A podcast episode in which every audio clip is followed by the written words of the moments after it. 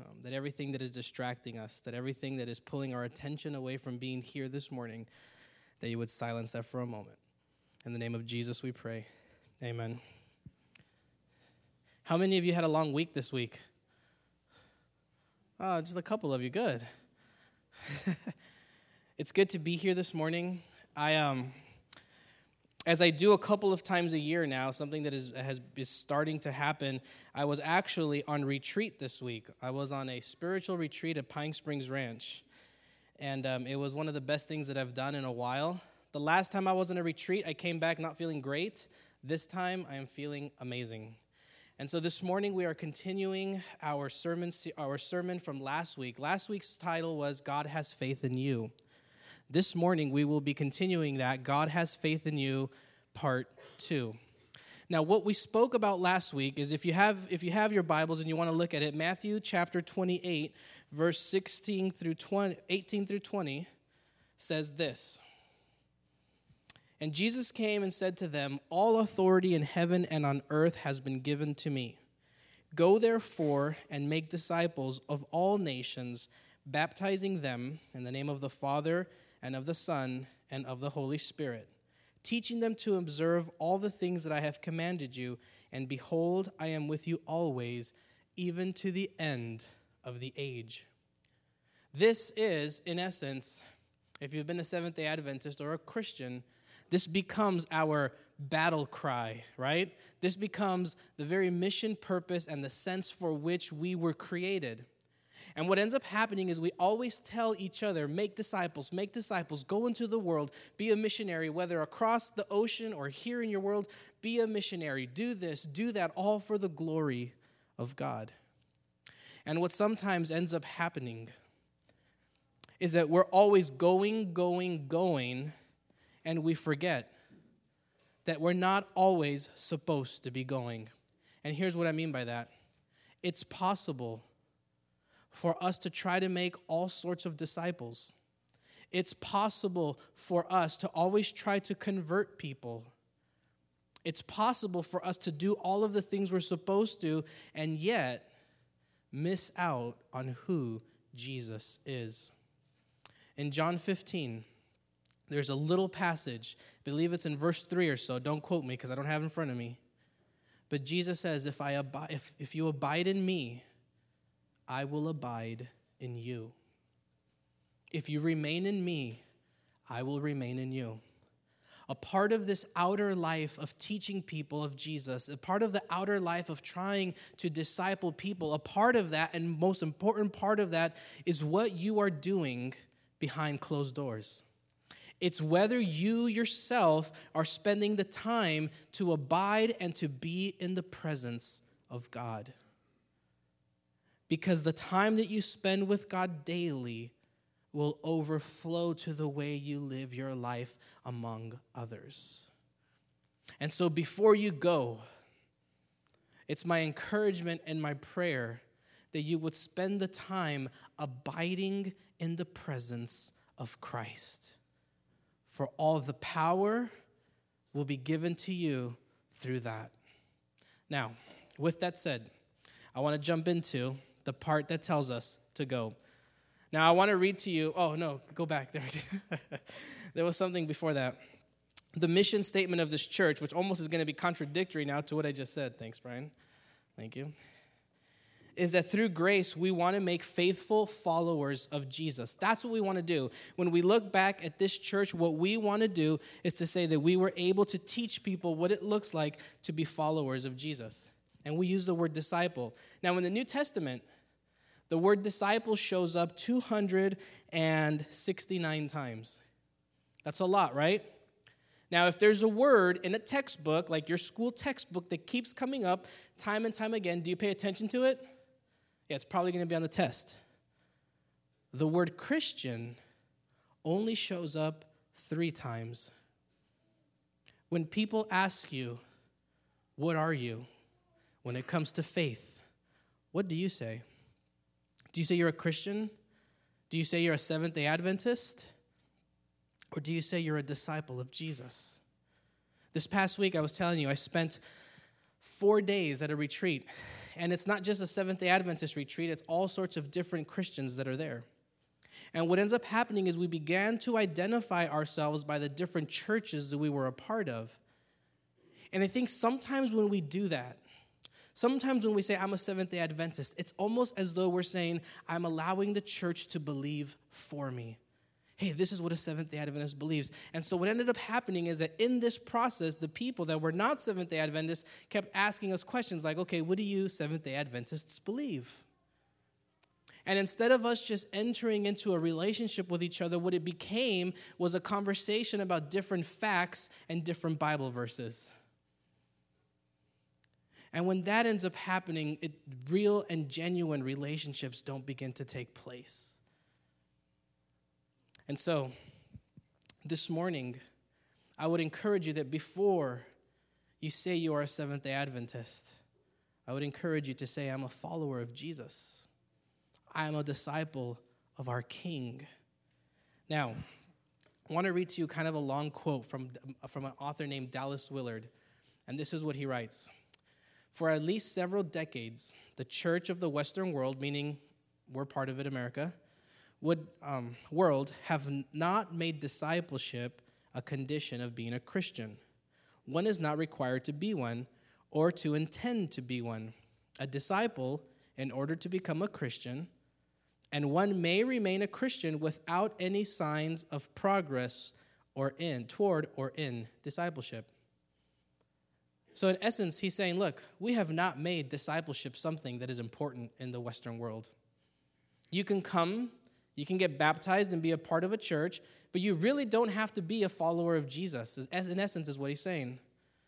Contemporary American cultures, in particular, do not require following Christ in his example, spirit, and teachings as a condition of membership. Now, I know that some of you are probably sitting here thinking, no, yeah, we're supposed to do those things. Yeah, you're right. But we don't kick anybody out if they don't. Do you see what I'm saying? Some clubs require you to pay dues some clubs require you to dress a certain way or do certain things in order to be a part of the club. And if you don't, then you're kicked out. Okay, so this is kind of the thinking that's happening here. So, as a condition of membership, either of entering in or continuing in fellowship of a denomination or local church. So far as the visible Christian institutions of our day are concerned, discipleship clearly is optional. Now, this man, Dallas Willard, isn't just some crazy kook. He is a respected person among all of Christianity.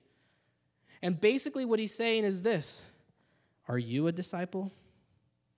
Are you trying to live your life in a way that follows the footsteps of Jesus? He's asking a very simple question Why do you believe in Jesus? Now, when our founding fathers and mother, began the Seventh day Adventist Church.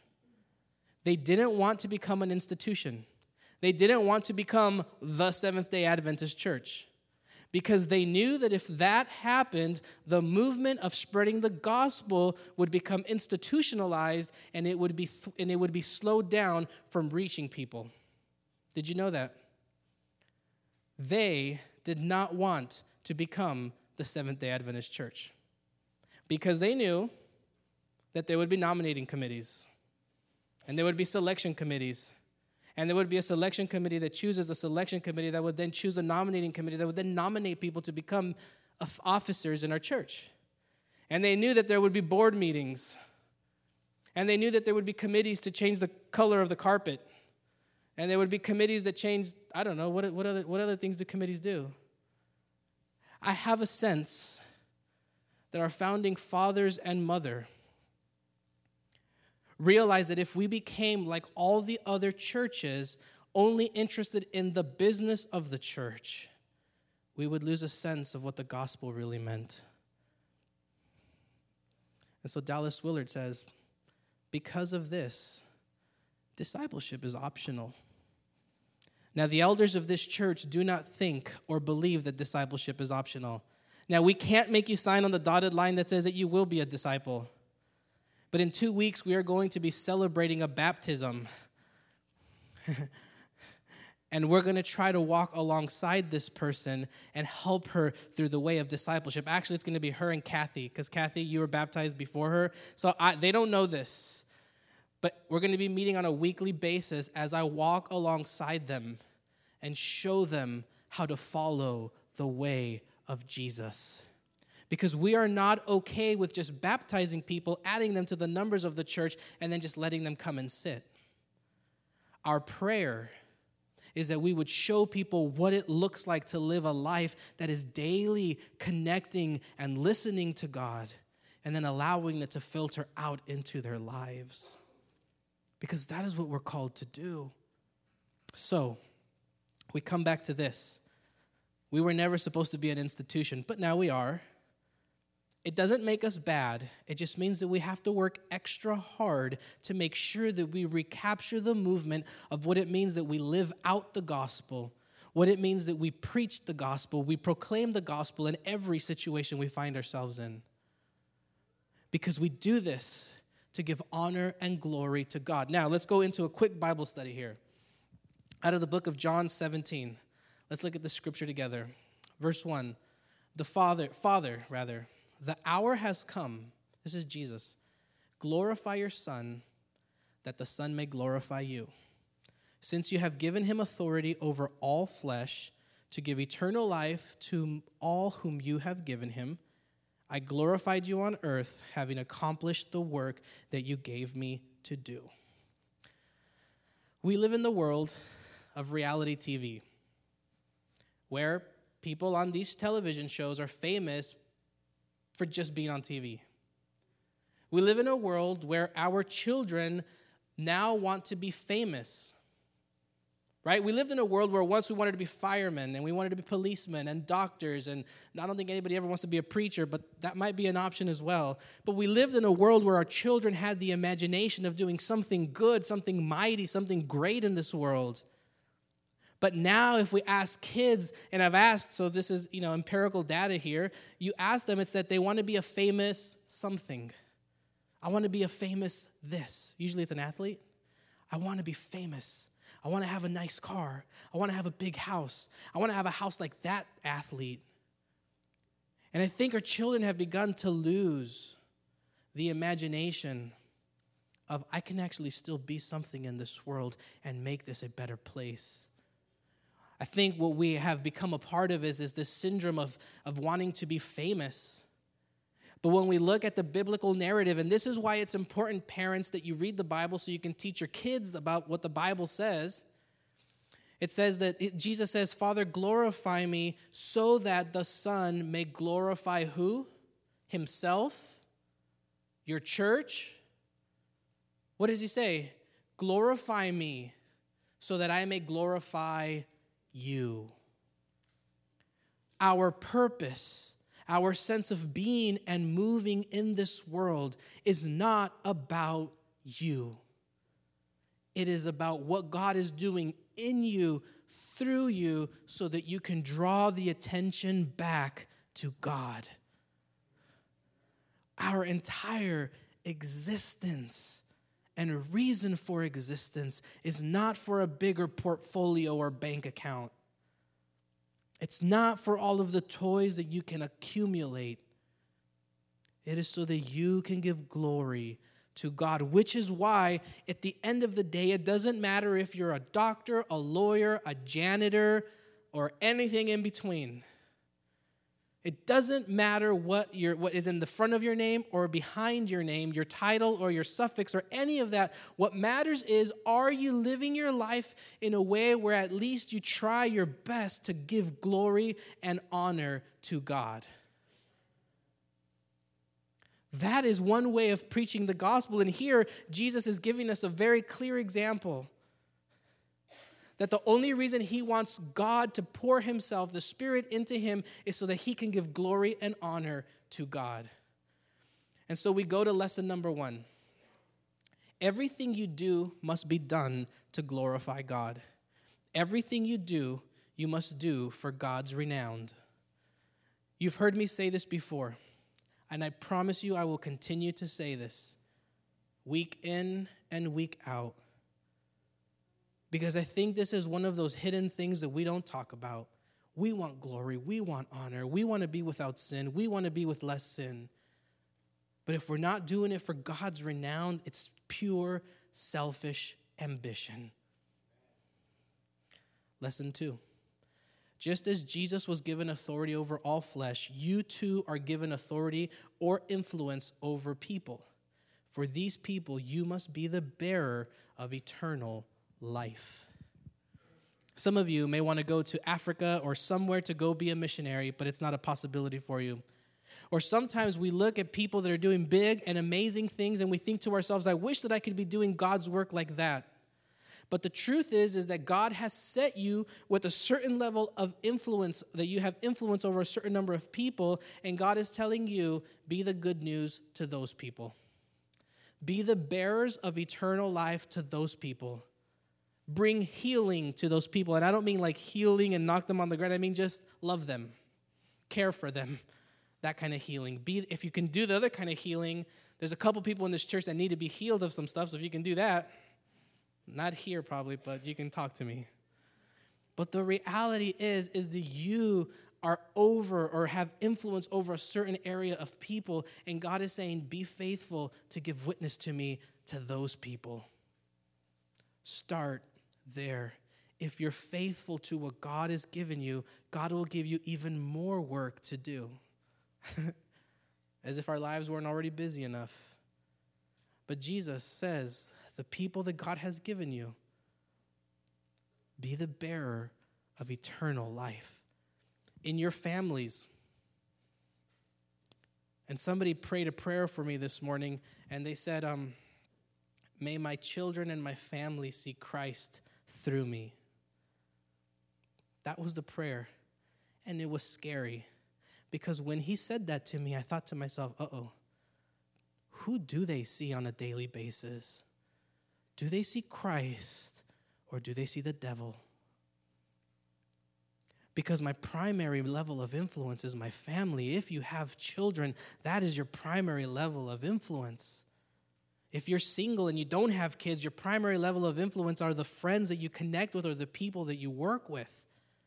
And it doesn't mean that you're baptizing them and you're dunking them in water. It means you must always continually be loving, caring, generous, the bearer of eternal life. So when the opportunity arises and you can talk about Jesus, they will listen to you because you have spent the time to get to know them and care for them and love them. Hardly will anybody be convinced by the facts, right? You know, um, I can talk to somebody who believes differently than me, and they can tell me all the reasons why they believe that when you die, after you die, you go to um, you go to heaven, or whatever, anything. It doesn't matter. As a matter of fact, we were having this conversation this past week. And there was a certain set of Christians that were not Seventh day Adventists, and then there was myself, and we were talking about some of the differences in beliefs. And this one other pastor was telling me all the reasons and the Bible verses as to why he believes this. And I said, I've read those Bible verses, but I'm still not convinced. Because the facts will very rarely change our minds. What changes our minds is when somebody cares enough for us and loves us, then we will listen to what they have to say. Verse number three, Jesus says this, and this is eternal life, that they know you, the only true God, Jesus Christ, whom you have sent. What is eternal life? Is it up in the clouds? Is it somewhere far away? Is it future? Kind of, it's future because it goes into eternity. But at its very basic core, according to Jesus, eternal life is that you would know the one true God. And he would go on to say, If you have seen me, you have seen the Father. If you know me, then you know God. Which is why I start the, the, the sermon with the sense that you have to, you must, crucial for your life of faith, you must, you must, you must abide in Christ through prayer, through the reading of the scripture, to the dialoguing of this with your family or with your friends, which is why it's important that we come to church.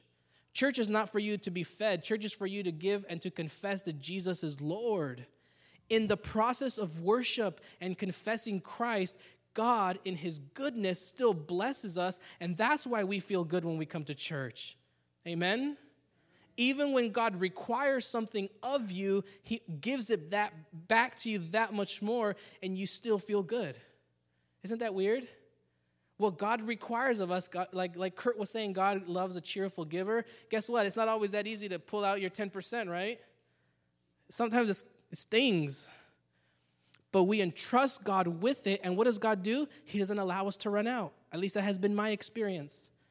My experience that I had a talk with my son the other day. I said, you know, we're teaching them about the importance of tithing, we're teaching them about the importance of giving 10% back so they get an allowance sometimes when we remember. When they, if they forget, hey, we don't bring it up. Parenting tip number one we give them an allowance, not a very big one. But a part of the deal is if you get allowance, you tithe. A part of the deal is if you get whatever you get, 10% is coming right back. If you don't, you don't get it next week. Okay? And sometimes they're like, but what I want, I need those $2 for. I said, yeah, I've, been there. But what we're doing is that we're entrusting God. We keep 80% and we only return 10. And what I tell them is, it doesn't mean you're not going to have to budget. It means you always have to budget. You, you know, if you don't have a lot of money. But what you're doing is you're showing God that with the thing that is most valuable to you, you are returning it to Him and trusting Him to take care of you. The entire essence of the scriptures is that we can trust God. The reason that the Israelites fell away in the Old Testament is because they stopped trusting that God would look out for them. Tithe is God's awesome way of reminding us weekly or every two weeks or monthly, however you get paid. It's God's way of reminding us that He can be trusted. The Sabbath is that today you don't have to go out and make a business deal because God will still sustain you. The message of the Sabbath is that God is in control and you are not.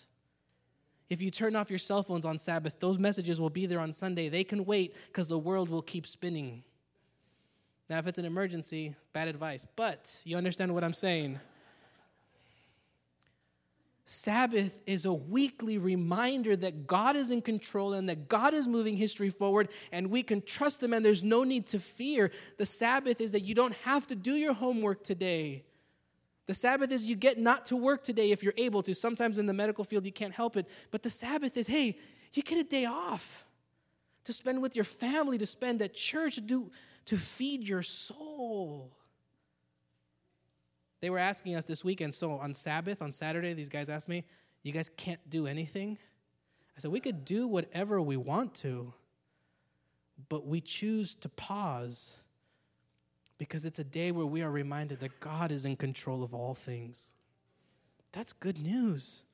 And so we keep going. Eternal life is to know God, to abide in God. And the only way you get to know somebody is by spending time with them, right? Right? That's the only way to get to know somebody. Lesson number three, and we're moving quickly. If you are going to talk about Jesus, this is it, and being a witness of Jesus, then you need to know Jesus. There's a difference between knowing about Jesus and knowing facts, and then there's knowing Him, internalizing Him, allowing Him to be a part of your life, allowing Jesus to actually help you make decisions that will glorify Him and not you. I know this is difficult because sometimes our wife's voices are louder than Jesus's. I'm using that as an example. I love you, honey. but you see what I'm saying? Sometimes there's other voices all around us that seem to be louder than Jesus. And if that's the case, the reason is, is because you're not spending enough time with Jesus. Uh oh, I'm starting to sound like a conservative preacher. Traditional, old school. On that, I am. To live a life that bears fruit, it must be connected to Christ daily. Now, God's still going to work through you even if you don't connect daily. But the more you connect to God, the better. The more you communicate to your wife or husband, probably the better relationship you're going to have. If you communicate the right way, yelling is not communicating. If you communicate with your friends, the better relationship you're going to have. If you communicate with your brothers and sisters, the better relationship you're going to have. The reason, and you'll ask psychologists all the time, that one of the major problems relationship, people with relationships have is that they don't communicate well. Well, hello, that's probably true about our relationship with God. We probably don't communicate enough. So spend time with Jesus. It's the best investment you can make. Verse 9. And now, this is Jesus' prayer for his disciples, and it's consequently a prayer for us. I am praying for them. I am not praying for the, for the world, but for those whom you have given me, for they are yours. I think I got the wrong one. He says, and I put the wrong one up there, but he says, I'm not praying that you take them out of the world, but that you would keep them safe from the evil one. Remember, I'm always talking about the supremacy of Jesus and how Jesus always wins? That's Jesus' prayer. God, if, if God is protecting you from Satan, do you think he's strong enough? Is he powerful enough to protect you? Start believing it. Start believing it because it's true. My prayer is that you would protect them from the evil one. And so, lesson number four, oh, and this is a part of it, is pray for those in your life that are in need of Jesus. Pray for a way to have a conversation with them about what Jesus has done in your life. Like I said, you can argue about Bible verses all the time, right? Have you ever had somebody try to convince you? Argue all day long. But you cannot argue about what God has done in somebody's life. You can't. You cannot argue with somebody. Someone cannot argue with you if you say that God has led you this way and brought you through. They can't argue with that. The way we show people about Jesus is just this is what God has done for me. And through it, it's not about you, it's about giving glory to God. It's about glorifying God, it's not about you. And so I think we go to the next one. Hey, that, was a, that was what I just showed you. I do not ask that you take them out of the world. They are not of this world, just as I am not. And this is where Jesus kind of gives us a gift. Sanctify them in the truth. Your word is truth. As you sent me into the world, so I have sent them into the world, and for their sake I consecrate myself, or I, I yeah, I'll tell you that, that they also may be sanctified in truth. This is Jesus' prayer. That in essence is asking God, I will lay down my life for them. Will you do me a favor, God, and protect them and keep them? and continue this good work that you've started in them and carry it out into completion. See, this is Jesus' way. He doesn't just lay down his life for you, Jesus doesn't just give you eternal salvation. Jesus gives you this life, the best life. And it doesn't mean a rich life. I've already said this. It doesn't mean that kind of abundance. It means a kind of abundance of overflowed with joy. And so I'm going to end with this little analogy. There are two different kinds of Christians in this world. There are the people that want to go to heaven, is one group. And then there's another group of people that they just love Jesus. And if they go to heaven, then that's a bonus. And so you got to ask yourself right now, here this morning, what kind of a Christian are you? Are you the kind of Christian that just believes because you want to go to heaven and you want to escape death? Or do you believe in Jesus because you love him and because he promises to never leave you and to never be without you? You have to ask yourself that question because if you're just the kind of Christian that just believes because you want to go to heaven, you might be giving other non Christians a bad view of what it means to be a Christian. Because if you're a Christian who truly believes the scriptures and you love Jesus, then you are just going to give witness by the way you lovingly and kindly live your life. It's a daily process that God works. That's the, the, this, this, this fancy church word that's called sanctify. It just means that God is doing a work in you and He keeps working on you and He keeps working on you and He's transforming you. That's a fancy church word for saying God is doing something amazing in you, and if you're open to it, you will see it all the way through. And so this morning, God has called each one of you, and He has called me to give witness to His mighty works in this world. And my prayer for you is that you would accept that call and that challenge. And the only way to go forward is to abide, abide, abide. Remain in God's presence, and He will fill you in a way that nothing else in this world will ever be able to do. Let's pray. God, the challenges for each one of us we know. It's not easy, but we know that in the end it just makes sense. That even when you ask us to do something, Lord, we know you will give us back a hundredfold. And so we trust you moving forward. We celebrate you this day. And we're thankful for all you do for us. In the name of Jesus, we pray. Amen.